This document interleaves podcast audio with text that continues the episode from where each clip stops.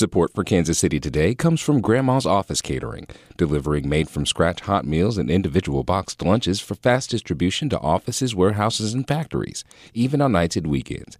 Details are at grandmascatering.com. This is Kansas City Today. It's Tuesday, January 17th, 2023. I'm Laura Ziegler, filling in for Nomin Ujiyediin. Coming up, Kansas City Mayor Quinton Lucas says he believes Kansas Cityans will approve a 3% sales tax on recreational marijuana in April because the revenues will go toward attacking perennial city problems. For us in Kansas City, Missouri, that looks like addressing homelessness, which does not have a general fund line item. But first, some headlines. Yesterday, of course, was Martin Luther King Day. In commemoration, some 200 people hiked along Brush Creek to honor the civil rights icon. Organizers of the Heartland Conservation Alliance said they want to continue Dr. King's fight for social justice by tackling environmental issues. Antoine Lee, the pastor of Central Christian Church at 38th and Linwood, says environmental justice and civil rights are deeply intertwined. Environmental injustice has to do with housing and inequity, has to do with how we allocate funds to certain neighborhoods and disinvest in other certain in, in neighborhoods. The two and a half mile hike started at MLK Junior Park and ended with a program at the Bruce R. Watkins Cultural Center. Kansas City officials are moving forward with a plan to build a $150 million city jail. Talks have failed on a plan to build it alongside the new Jackson County Detention Center under construction on the city's east side. That's already costing about $350 million. Mayor Quinton Lucas said that could mean local taxpayers are going to pay a huge bill. If they think it's, it's rational, responsible for us to spend half a billion dollars, half a billion dollars just in Kansas City slash Jackson County on incarceration, then uh, okay, I'll take that hit, I guess. Lucas said he's hoping to talk to county officials this week about doing something more cost efficient. A recent municipal court study said the city needs a jail to house people accused of nonviolent municipal offenses. And work begins today along one of the busiest highways in the state of Kansas. A $570 million project will add new toll lanes called 69 Express in each direction of US 69 Highway in Overland Park. KCUR's Laura Spencer has details. Along a stretch of US 69 in Overland Park, crash rates are 53% higher than the statewide average. A study completed in 2021 recommended adding express lanes from 103rd Street to 151st Street to address safety concerns, travel times, and congestion. The highway will expand from four to six lanes, three lanes in each direction, and two new lanes will be tolled. Rates will vary based on the time of day and if the driver travels the full length of the six mile corridor. The project will also replace the roadway's 50 year old pavement and bridges, add noise walls, and improve interchanges. And we'll be back in a minute.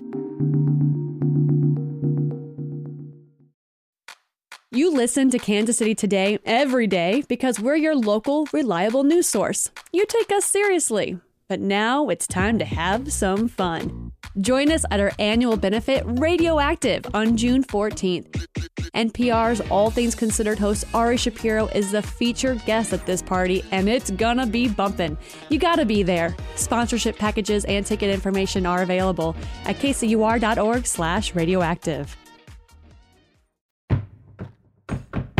Elections are coming up in April in Kansas City, and in addition to mayoral and council races, the city has proposed a sales tax of 3% on recreational marijuana.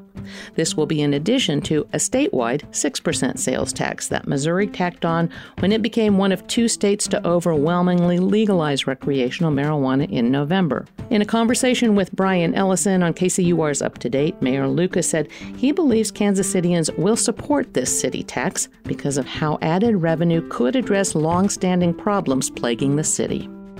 Uh, Mayor Lucas, let's talk about a couple of issues that City Council voted to put on the April ballot. It's not every uh, council that invites people to consider raising taxes at the same time that they're voting on their potential reelection, but here we are.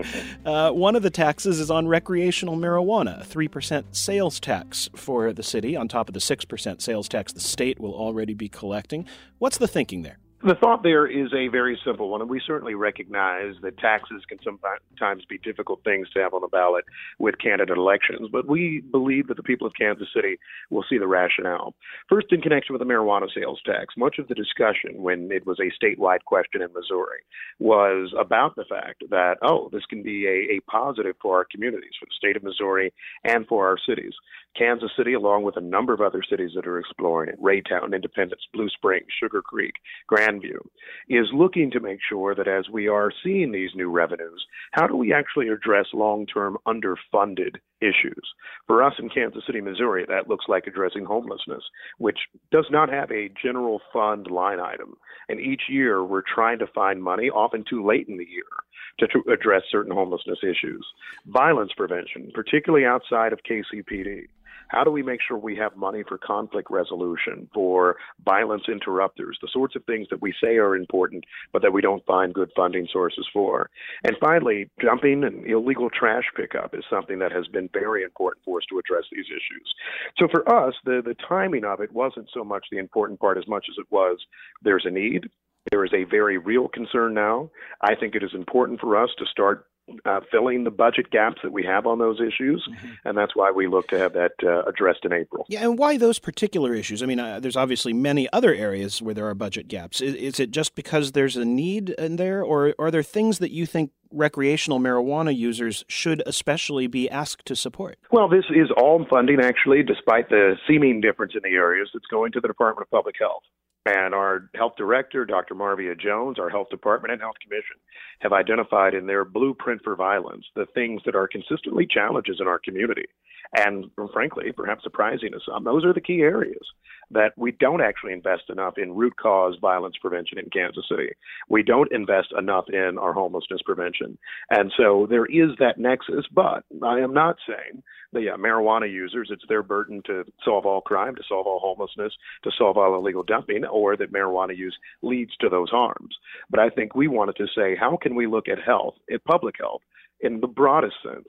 And these were the issues that have consistently risen to the top of our concerns in Kansas City, consistently been underfunded in ways very distinct and different from, say, I know there are some listeners who may say KCPD is underfunded, but we all recognize they have a $294 million budget request this year. So while there may be a debate, there's a lot of resource going to that. Homeless prevention has a zero dollar budget allocation this year. This helps us address that sort of thing. And specifically, how will you address it? If suddenly, as as is predicted, a million dollars or two and a half million dollars is now yep. being directed to homelessness prevention each year, what programs would that go to support? It goes to support a few different things. This year at City Council, out of the general revenue of the city, we we allocated roughly 1.2 million dollars some of that goes to helping to support shelters that provide housing for a number of people in our community. I think long term, and this has been a subject of debate before, we need to get more low barrier to entry shelters. These are the example is the tiny homes village that's at the Veterans Community Project. The biggest pushback in recent years has been, of course, by some that they don't want it in their neighborhood, but they want it somewhere. We need to have that challenging conversation in Kansas City once and for all about where we will put it and create that opportunity for folks who perhaps don't want to be full time, let's say, a shelter opportunity or even in intermediate housing that's more permanent and structured, but will find themselves in a place like that where they both can get resources, where they have access to things like transportation and healthcare, and where I think it's up to the city at this point to say, all right, we are going to find a place that helps you get from living on the streets to a place that allows you to transition. That is not the biggest cost in the world, but that is something that we would look to fund for this. That conversation has been frustrated in recent years, usually when everybody starts shouting, not in my backyard. The other ballot measures will be a couple of taxes aimed at short term rentals like Airbnbs in the city. That's an issue that's generated a lot of heat over the last couple of years. Mayor, what motivated you and the council to act right now? On short term rentals, it has been a substantial problem in our city because we came up with a bunch of rules, I think circa 2018, and then we never enforced them. So you have thousands, thousands of unlicensed Airbnbs in Kansas City that lead to a few ills, right? There's the obvious house party, crime, trash sorts of things that are happening in a number of places. But more to that, you have seen extreme gentrification in our community. I, as someone who was looking for a home in the third district not long ago, remember when I would go to neighborhoods like Manheim Park, Squier Park, and beyond, would see the fact that there were all these houses that were being bought up, but not that many more residents permanently living within them. Mm-hmm. That's because we have more and more Airbnb owners that are owning 40, 60, 80 houses, basically are operating as hoteliers but aren't actually right engaged in neighborhoods the same way and are pushing out housing opportunities for people in the core of our city, particularly in the core of our city, Midtown, East Side, even the Brookside area in Kansas City.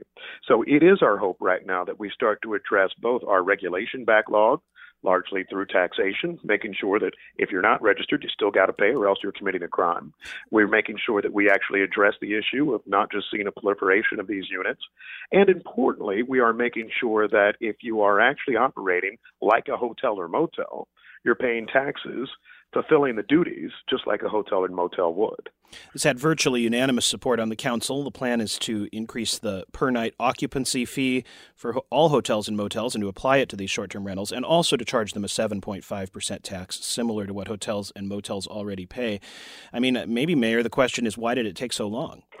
I think that's a very fair question. Uh, and there is this with government. I think that um, we're behind often in kind of new idea types of ways and, and how we regulate. And when, what do I mean by that? When Uber came to town, we were trying to regulate it as a core kind of taxi function, running into a number of issues and how we did that. And I think Airbnbs are no different.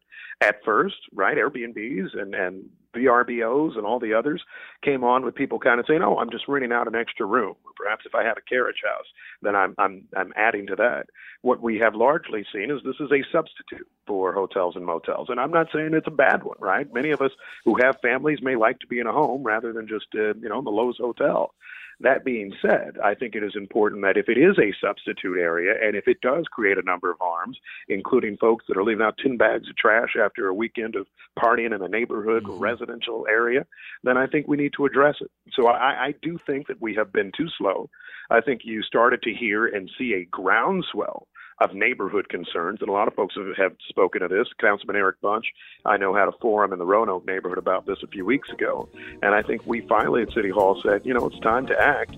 Importantly, though, that action requires the voters, and so that's why we're looking to get it on the ballot as soon as possible. That was Kansas City Mayor Quinton Lucas speaking with Brian Ellison on KCUR's Up to Date. This is Kansas City Today. I'm Laura Ziegler, filling in for Nomin Ujiyediin. This podcast was produced by Byron Love and Trevor Grandin and edited by Lisa Rodriguez and Gabe Rosenberg. You can find more stories from our newsroom at kcur.org, where you can also find our live stream. If you like Kansas City Today, help us out by sharing the show with your friends or leaving us a review on your favorite podcast app. Thanks for listening. Come back tomorrow.